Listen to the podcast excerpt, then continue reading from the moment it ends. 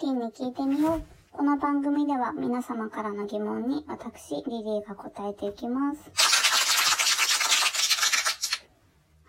今日も10月21日、えー、質問いってみましょう。別れた恋人を早く忘れるにはどうしたらいいですか？ありがとうございます。そうですね。早く忘れちゃいたいけど、なんか引きずっちゃう時ってありますよね。あの、私も結構引きずりがちです。えー、別れた、多分振られた？時とか、どうしても引きずっちゃうと思うんですけど、うーん、まあ、引きずっちゃうのはしょうがないんじゃないかなって思います。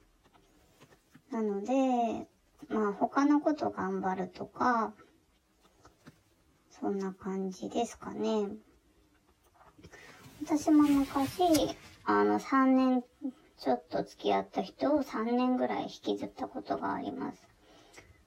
それで、こう、引きずっちゃって、その寂しさをお菓子とかで紛らわしていたら、ひどいことになってしまったので、もうそういうのはしたくないですね。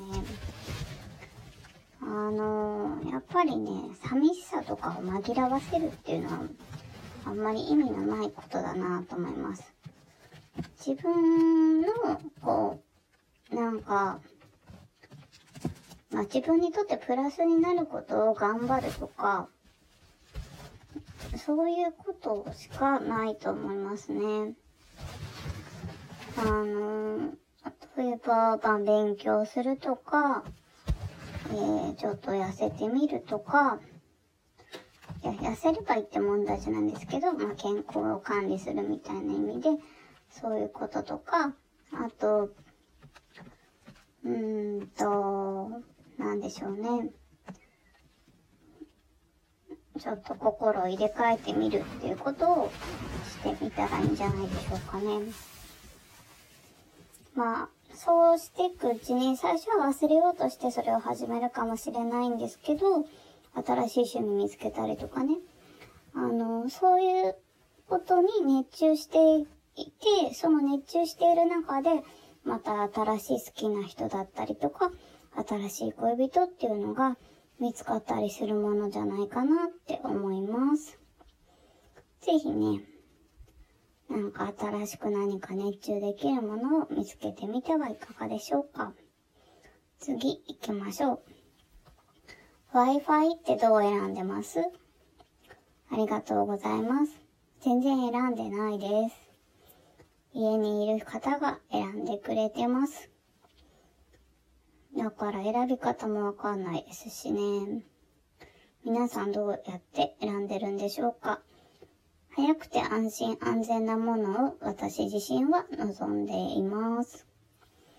次行きましょう。根に持っていることってありますか？ありがとうございます。えー、多分皆さん私のラジオを聞いて分かっているとは思うんですけど、私特に根に持ったりするタイプじゃないので、えー、何もないです。はい。そんなになくないですか？あの時あの人に会わされて嫌だったみたいな。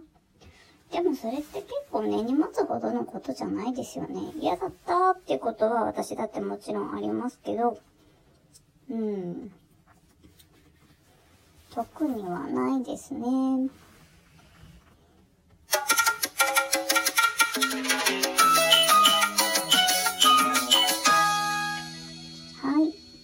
明日、10月22日は平安遷都の日です。794年のこの日、桓武天皇が長岡京から、えー、都を移しました。で、平安京っていう風に命名されたのは、その年の11月8日ですね。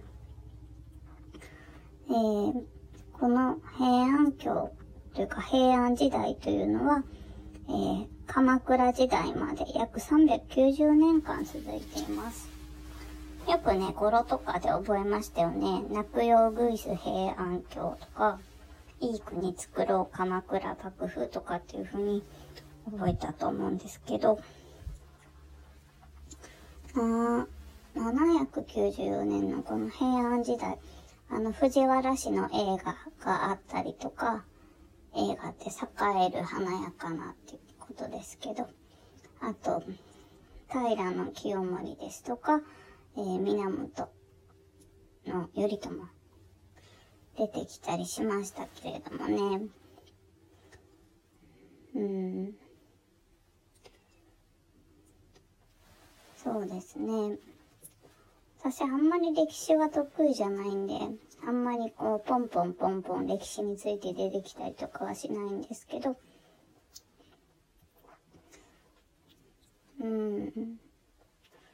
なんですかね。藤原氏の映画を読んだ歌とか、歌って、短歌ですかね。短歌俳句かなありましたけど。うーん。平安時代についての知識とかはそんなにないですね。京都とかね、いいですよね。あの、なんていうか、えー、5番の目になっているって歩きやすいところとか、道に迷わないじゃないですか。で、東西南北さえ分かっていれば、こう、ちゃんと行ける。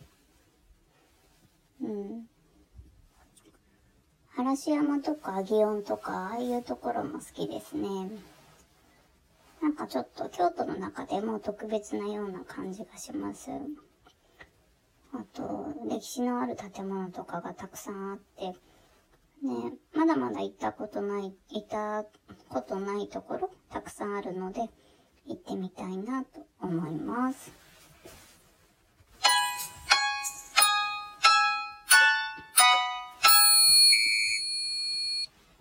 はい。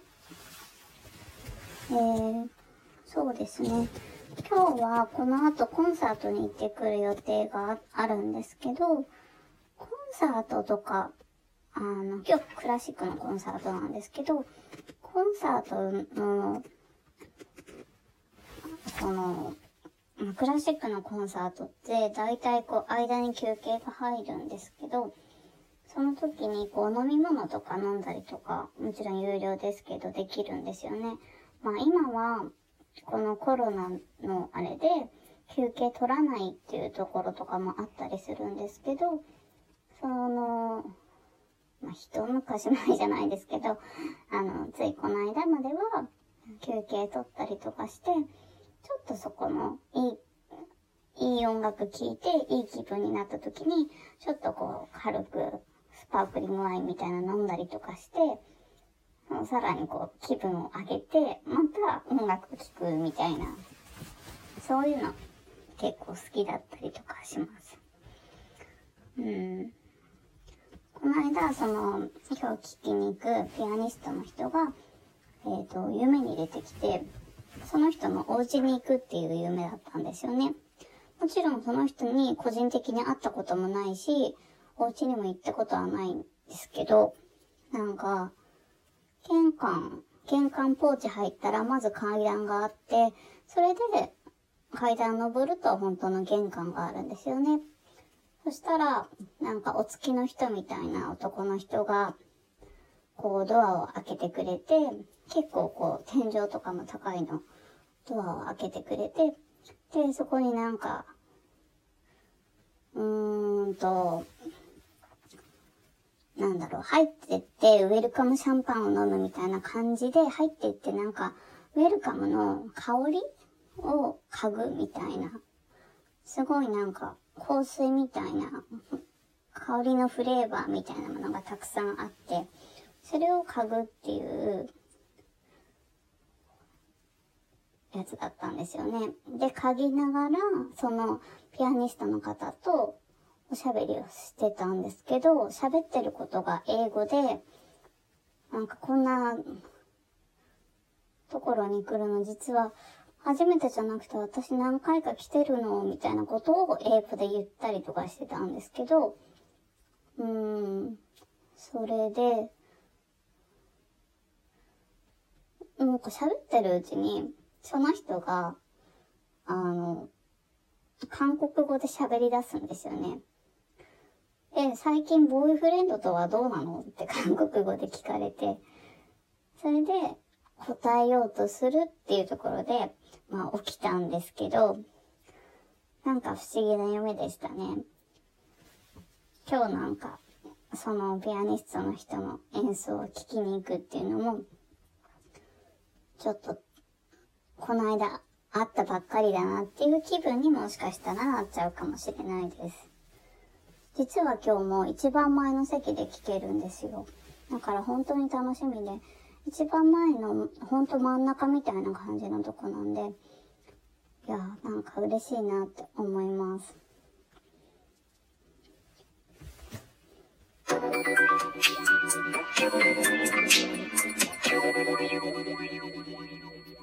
そろそろお別れの時間が近づいてきました。リリーに聞いてみよう。この番組では皆様からの質問を募集しています。えー、質問はこちらのラジオトークのお便り欄、Twitter ダイレクトメール、質問箱よりお寄せください。ぜひぜひね、ラジオネーム書いて送ってくださると嬉しいです。お気軽にお寄せください。質問内容何でも大丈夫です。えー、身近に起こっていること、精神的な悩み、あと、その他、お家の中の家事で困っていることとか、本当に何でもいいです。では、次回もお楽しみに。See you!